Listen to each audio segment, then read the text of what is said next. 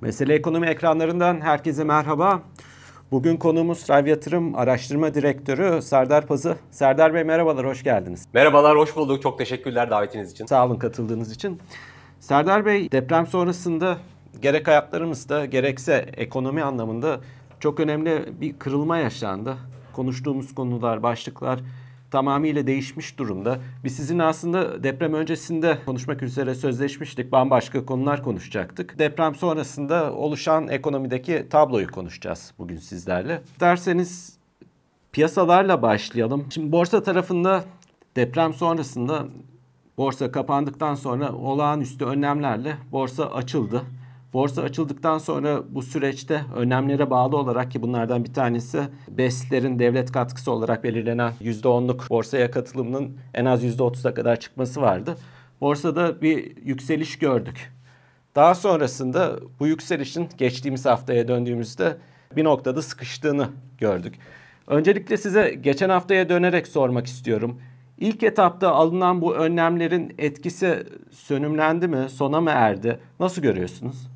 Yani Borsa İstanbul 5704 ile tarihi zirve gördükten sonra aslında bir işte doyum, hazmetme sürecine girmişti ve bu süreç zarfında 5000'in bayağı altına 4500'lere kadar geri gelmişti. Yani enflasyon rallisi yaşadık. İşte alternatif yatırım aracının olmamasıyla, mevduatta, bonoda yatırımcının enflasyona karşı kendini koruyamamasıyla bir rally yaşadık. İşte şirket karlarını takip ediyoruz. Herkes geçtiğimiz önceki döneme kıyasla iki kat, üç kat karını arttırmış durumda. Bu tabii ki şirketlerin satışının inanılmaz ölçüde artmasından, ekonominin bu oranda büyümesinden değil, enflasyonun artmasıyla, TL'nin değer kaybıyla olan bir süreç ve insanlar da hisse senetlerine büyük ölçüde yöneldiler. 4 milyonun üzerinde bireysel SF var Borsa İstanbul'da. Şimdi zaten biz bu endeksin 2000-2500'den 5700'lere geldiği süreçte inanılmaz bir rally yaşadık ve onun hazmetme, konsolidasyon sürecine girdik. Bunun hemen sonrasında yaşanan harekette depremin tabii ki büyük etkisi var. Şimdi depremden hemen sonra Borsa İstanbul'un iki gün açık olması, bu süre zarfında inanılmaz geri çekilme yaşanması, iptal olan çarşamba gününde de neredeyse seansın ilk 15 dakikasında tüm hisselerin taban olması tabii belirli bir kredibilite kaybı, bir güvensizlik ister istemez doğurdu. Yani ondan sonra borsa kapatıldı. Hep bu kapalı kaldığı dönemde şu dile getirildi. Yani borsa ne kadar kapalı kalırsa kalsın zaten borsa kendini 5700'den öteye taşıyacak bir ivme, bir momentum, bir büyüme hikayesi yaratamıyordu. Hem ülke ekonomisi hem şirketler adına. Dolayısıyla siz 3 gün 5 gün kapalı kalsa açılsa bir önlem açıklanmadan e, çarşamba günü olanlar tekrar eder. O yüzden muhakkak büyük önlemler gelmeli diye konuşuluyordu, zikrediliyordu. İşte açığa satışta yukarı adım kuralı, dile getirdiğiniz gibi bireysel emeklilik sisteminde katkı fonlarında ağırlığın arttırılması gibi şirketlerin açıkladığı geri alımlar gibi bu adımlarla önemli ölçüde bir e, ivme yakalandı. Ama o yakalanan ivme de işte bugün gördüğümüz üzere ya da bu hafta içinde gördüğümüz üzere hani 5000 üzerinde 5100 5200'lerde bir yeniden tıkanmaya geldi. Çünkü işte taşıma suyuyla değirmen bir yere kadar dönüyor. Ondan sonra hemen bir ikinci piyasaları havuç Türkiye Varlık Fonu'nun 1 milyar dolar tutarında borsa yatırım fonları üzerinden bir alım yapacağı haberi e, geldi. Bu tam resmi olarak teyit edilmese de bütün haber ajanslarında yer aldı ve onun yarattığı ivmeyle bu sefer işte 5200'ler 5300'ler aşılır mı e, sürecine girdik. Tabii ki dediğim gibi yani şirketleri belirli ölçüde hisse senedi almaya, işte portföy yönetim şirketlerini buraya yönlendirmeye, varlık fonunu, istikrar fonu üzerinden bu tip alımlar yapmaya yönlendirilebiliyor. Ve ben hani aynı dolar kurunda olduğu gibi nasıl dolar kuru tüm gelişmelerden bağımsız işte bizim CDS risk primimiz yukarı gidiyor 510'lardan 580'lere dolar kuru yatay kalıyorsa endekste de ona benzer bir süreçte olduğumuz yani 5000'in mümkün mertebe altına gelmesinin istenmediği, geldiği noktada da işte dün olduğu gibi bir takım ek önlemlerin açıklandığı bir sürecin en azından seçimlere kadar devam ettirileceğini tahmin ediyorum. Yani varlık fonundan sonra da eğer ki o para kullanıldığı takdirde yine 5000 sınırına gelirse onun altına düşmemesi için yeni önlemler harekete geçebilir. Muhakkak çünkü 5000 seviyesinin altına gelmesi için tabii yabancı yatırımcının satışa devam etmesi lazım. Yabancı yatırımcı özellikle yakın dönemde hani bankalara getirilen yeni düzenlemelerle çünkü e, bankaların bir kısmı da yabancı ortaklığı ya da sahipliği var malumunuz. Onların e, şirketlerin elde ettiği karları e, kendi şirketlerine transferi açısından yaşanabilecek zorluklar, işte döviz likiditesinde çok da bir geri çekilme istenmiyor şey, bankaların büyük ölçüde sendikasyon kredilerini yenilemeleri isteniyor. Dışarıdan yaptıkları borçlanmaların vadesi gelenleri aynı ölçüde rol etmeleri. Yani dışarıya çok bir döviz çıkışı olmaması tercih ediliyor. Bu yüzden de yabancı ortaklığı olan firmalarda bu bir sorun. Yani en azından yeni yabancının buraya gelmesi açısından bu düzenlemelerin bir netliğe kavuşması gerekiyor. Yani hiçbir yabancı yatırımcı e, eğer elde ettiği kardan, yaptığı yatırımdan bir nema sağlayamayacaksa kısa orta vadede e, o ülkede çok fazla yatırımlarını arttırmaz. Biz de her neredeyse yukarı yönde harekette yabancı yatırımcının hep haftalık menkul kıymet istatistiklerinde satış yaparak bu durumu bir fırsat olarak değerlendirdiğini görüyoruz. İşte Türkiye gelişen ülkeler yani MSCI'de gelişen ülkeler kategorisinden işte bir frontier market'a, çevre ülkelere doğru eğer giderse oradan da belirli bir portföy yatırımı çıkışı olması söz konusu. O yüzden biz hani yabancı yatırımcı artık zaten gitti. Bundan sonra en fazla daha satmaz ya da mümkün mertebe bir noktada gelir diye düşünürken hani çok e, bu dediğimizi doğrular nitelikte bir portföy akımı maalesef yok. Yani halen daha buldukları fırsatta pozisyonları azaltma eğiliminde yabancı yatırımcı. Dünden bu yana açıklanan veya veya kamuoyuna yansıyan bilgilerin bir tanesi de Akbank'ın temettü dağıtacağı bilgisiydi. Şimdi Akbank üzerinde bu e, bilgiyi size nasıl değerlendirirsiniz diye sormak istiyorum ama bununla beraber şunu da sorayım. Geçtiğimiz yılki hızlı yükseliş sırasında bankacılık sektörü önemli bir rol oynadı. Yeni dönemde bankacılık sektörünü nasıl görürsünüz? Tabii geçtiğimiz yıl bankaların elde ettiği karda yani bir kur korumalı mevduat faktörünü göz ardı etmemek gerekiyor. Onlar işte dövizdeki hareketi nasılsa devlet karşılıyor diye çok düşük maliyetli kendilerine kaynak yarattılar. Yani politika faizle beraber peyderpey aşağı doğru geldi. Şimdi ama kur korumalı mevduatta artı faiz ya da ek getiri sınırsız hale geldiğinden ya da bankaların e, teveccühüne bırakıldığında şimdi orada kaynak maliyeti artıyor. E, aylık mevduat faizleri 25 lira 30 lira gelmiş durumda ama bankalar bu topladıkları kaynağı plase ederken e, ticari krediler tarafında işte 15 gibi bir faizle vermek durumundalar. 15'ten daha yukarıda bir faiz eğer uygulamak istiyorlarsa o zaman o kadar gidip getirisi çok düşük olan %9, 10, 11 civarı olan devlet uzun vadeli tahvillerinden almak zorundalar. E bu da çok karlılık üzerinde e, anlamlı bir durum değil. O yüzden bu geçtiğimiz yıldan farklı olarak bankaların kaynak maliyetinin çok arttığı ve bu elde ettikleri kaynakları karlı bir şekilde plase etme yöntemlerinin de giderek azaldığı dolayısıyla karlılık üzerine baskı unsuru. Bir de tabii tüfe endeksi tahviller var. Ee, geçtiğimiz yıl 80'lere 85'lere kadar geldi bunların e, getirisi bir noktada enflasyon yükseldikçe. E şimdi enflasyon bu sene itibariyle 40'lara 50'lere doğru gerilerse oradan elde, edebilecekleri nakit akımı da sınırlandığından bankaların karlılığı üzerinde bir baskı oluşacaktır. Yani 2022 son çeyrekteki çok iyi karların ardından 2023 ilk çeyrekte muhtemelen çeyreklik bazda inanılmaz bir azalan kar döngüsü göreceğiz. Ama geçen seneki elde edilen karı Akbank örneğinde olduğu gibi e, muhtemelen bir ölçüde temettü ile yatırımcılarına dağıtmak e, bir en azından onları nemalandırmak isteyeceklerdir. Yani buna sadece Akbank değil, diğer e, muhtemelen İş Bankası, Garanti Bankası, Yapı Kredi Bankası gibi büyük özel bankaların da iştirak ettiğini göreceğimizi düşünüyorum. Burada anlattığınız senaryoda seçim tarihi çok belirleyici olacak değil mi? Kesinlikle yani seçimler 18 Haziran'da mı yani resmi tarihinde mi yapılacak? 14 Mayıs e, defaten tekrarlanıyor, zikrediliyor. Yani 14 Mayıs'ta resmi olarak seçimlerin geri çekildiğine dair aslında resmi oturmuş bir açıklama yok ama e, sanki şimdi depremden sonra seçimler ertelenir miden 14 Mayıs'ta yapılacak ve zamanında yapılacak. Yani 14 Mayıs zamanında aslında değil. Yani bu konuda Yüksek Seçim Kurulu'nun aldığı bir karar yok ve e, depremler etkilenen bölgelerde hani seçimler, seçmen sandıkları, kalıcı olarak göç eden insanlar, oradaki milletvekili sayılarında bir değişiklik olacak mı olmayacak mı bir sürü belirsizlik var. Seçimden sonra da e, tabii aslında hani oyun teorisi gibi ya da binom dağılım gibi çeşitli dallara açılıyor. Yani mevcut iktidar devam mı edecek? Hem parlamento hem başkanlık aynı tarafta mı olacak? E, değişirse bu sefer nasıl bir ortodoks para politikasına geçiş yani faiz oranlarını enflasyon beklentilerini baskılayacak bir yere nasıl getireceğiz?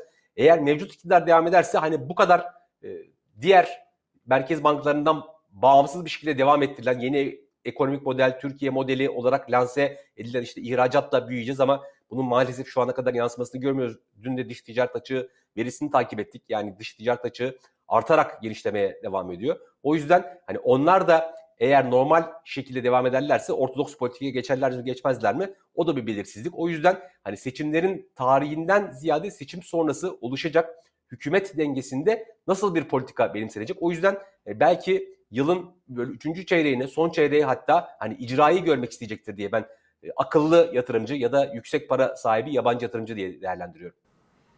Seçim sonrasında sanıyorum bütün bu borsa üzerine yaptığımız hesapları bir daha yapmamız gerekecek. Peki size şunu sorayım. Dış ticaret açığına dikkat çektiniz. Dış ticaret açığını, bugün de açıklanan büyüme verisini size sormak istiyorum. Nasıl değerlendiriyorsunuz?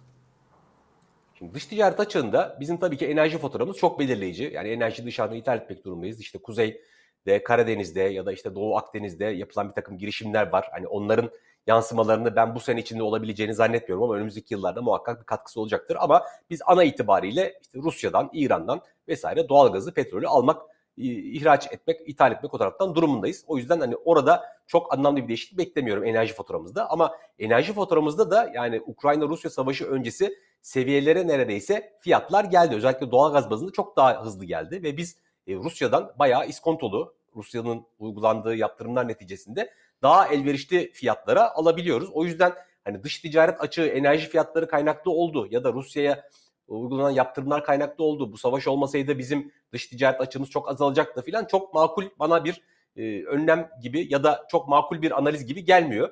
Şunu da söylemem lazım. Yani Euro TL'nin bu kadar baskılandığı, dolar TL aynı yerde kaldığı için işte Euro dolar paritesi 1.10'lardan 1.06'lara 1.05'lere gerilediğinde Euro TL'de 20'yi aşağı indi zorluyor. Şimdi 20'yi aşağı indi zorlayan bir Euro TL denkleminde bizim Avrupa'ya yaptığımız ihracat çok sıkıntıya giriyor. Yani bizim e, dolar cinsi maliyetimiz giderek artıyor. Makine, teçhizat, işte aramalı vesaire noktasında. Ama e, biz Avrupa'dan satışı tahsil ederken e, kaç euro tahsil ediyorsak onun TL karşılığı e, bizim içerideki sanayicimizin artan işte maaş girdisini, ham madde e, girdisini karşılar nitelikte değil. Zaten e, takdir edersiniz ki onlar da işte bize farklı kur uygulansın, 22-23 gibi bize bir kur olsun gibi e, çok aslında serbest piyasayla örtüşmeyen bir takım e, talepleri var. Çünkü biz yüksek teknoloji maalesef ithal edebilen, dışarı satabilen bir ülke değiliz. Yani bizim genelde kura hassas %3, %5 gibi bir marj ile dönen ticaretimiz var ve e, elastikiyetimiz fazla. Yani aman bizden alamazsa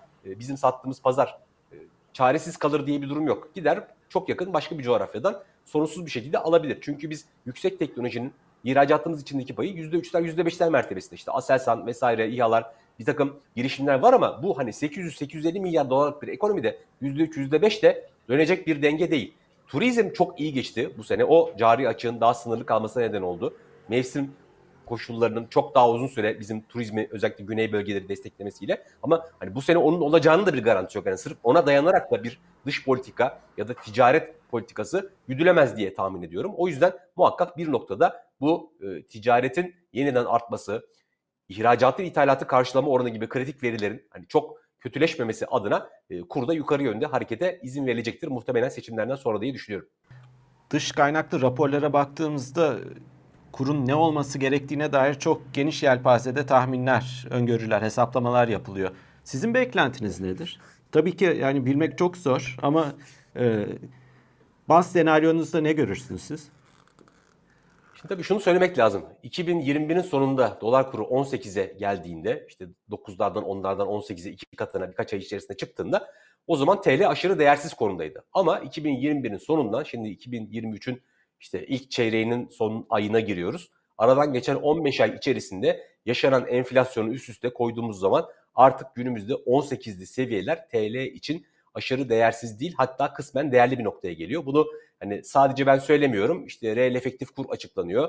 E, TÜİK tarafından, Merkez Bankası tarafından. Özellikle üfe bazlı yani sanayicinin, üreticinin direkt e, muhatap olduğu maliyete bakıldığı zaman son 7-8 yılın TL en yüksek değerinde. Dolayısıyla biz işte Ocak ayında %6'lık bir enflasyon gördük. Şimdi %6'lık bir enflasyon kadar yani TL'nin içerideki değeri dışarıdaki değerinin dengeli olması için kur hareketiyle enflasyonun kol kola gitmesi ya da birbirinden çok ayrışmaması gerekiyor. Ama e, biz şimdi 3 aydır kur yatay gidiyor. Enflasyon aylık %6 gibi bir patikada geliyor. Hadi 2023'ü %50 kapattık diyelim. Yani aylık %4 gibi bir patikada gittik. Yani her ay %4 bir hareket olsa kurda ancak bunlar birbirine dengeliyor ve 3 aydır yatay giden kur ile de TL görece hep daha pahalı hale geliyor. O yüzden tabii ki yabancı yatırım bankalarının yaptığı analizlerde e, inanılmaz hani ortasından tabiri caizse tren geçen tahminler. Yani işte Standart Chartered'ın raporunu ele alalım. İşte muhalefet e, iktidar olursa 20'ye gelir kur ama işte mevcut politikalar devam ederse 36'ya çıkar. Yani bu borsa sıfırlı artı sonsuz arasında bir değer alır gibi çok katma değer üreten bir analiz değil bana göre ama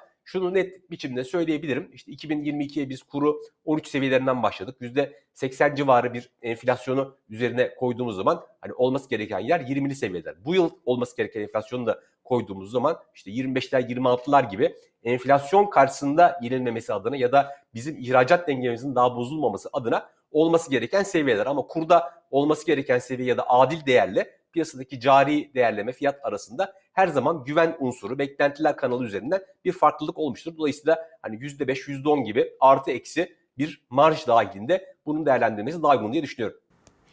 Peki Serdar Bey son olarak size küresel ekonomiyi sormak istiyorum. Tüm bunlar yaşanırken bizim iç piyasalarımızda, döviz tarafı da küresel ekonomiyi de takip ediyor.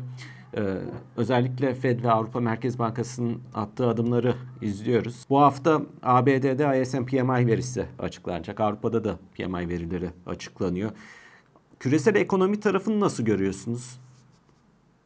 Şimdi tabii ki Amerika'da ve Avrupa'da bizim beklediğimizden ve önceden tahmin edilenden çok daha hızlı bir faiz arttırım süreci. En azından 2023'ün ilk yarısı faiz arttırımlarıyla devam edecek. Hem Amerika'da hem Avrupa'da. Şimdi bu bizim Merkez Bankamızın faiz indirdiği bir yerde TL'nin görece e, avantajını daha da azaltan, dünyada gelişen ülke para birimlerinin genelde değer kaybettiği dolar karşısında, euro karşısında bir sürecin içerisindeyiz. Şimdi tabii ki Amerika'da tahvil faizi bir yıllık ben %5 alabiliyorsam hani neden bir gelişen ülke e, para biriminin ya da varlığının riskini alayım ki diye yatırımcı düşünüyor. O yüzden sermaye yakınları daha ziyade gelişen piyasanın aleyhine işliyor şu anda. Biz nasıl e, TL tarafında kopuk bir düzlemde yaşıyorsak yani Meksika pezosu, Brezilya reali, Güney Afrika randa bizden farklı değer kaybederken biz yatay yerine sayıyorsak o ülkelerin hisse senetleri de değer kaybederken biz aslında onlara görece bayağı iyi performans sergiliyoruz. Bu açıklanan önlemlerle. O yüzden hani orada faiz arttırmaları devam ettikçe gelişen piyasa adına çok iyi bir süreç söz konusu olmayacak. Ve hem Fed'in hem Avrupa Merkez Bankası'nın oldukça şair açıklamaları en azından yılın ilk yarısında ben gelişen piyasalardan uzak durulacağı yönünde bir sinyal alıyorum. Ama yılın ikinci yarısında orada faiz arttırımı artık bitti. Faiz arttırımı bitince de faiz indirimleri ne zaman başlar? Resesyonu ortadan kaldırmak adına o fiyatlanacak. O yüzden ancak yılın son çeyreğine doğru işte bu bizde de olur da denk gelir. Hani seçimler sonrası artık icraata nasıl geçilecek? Sadece ekonominin konuşulduğu, politik belirsizliğin ortadan kalktığı bir düzleme geçebilirsek o zaman daha gelişen piyasalarla beraber Türkiye adına olumlu bir şeyler söyleyebiliriz. Serdar Bey çok teşekkür ederim. Değerli vaktinizi ayırdınız. Önümüzdeki günlerde sizi tekrar konuk etmek isteriz. Çok sağ olun. Ben de hep e, takip ettiğim değerli Mesele Ekonomi kanalına konuk olarak katılmaktan çok mutluluk duydum. İlerleyen günlerde görüşmek üzere diyelim.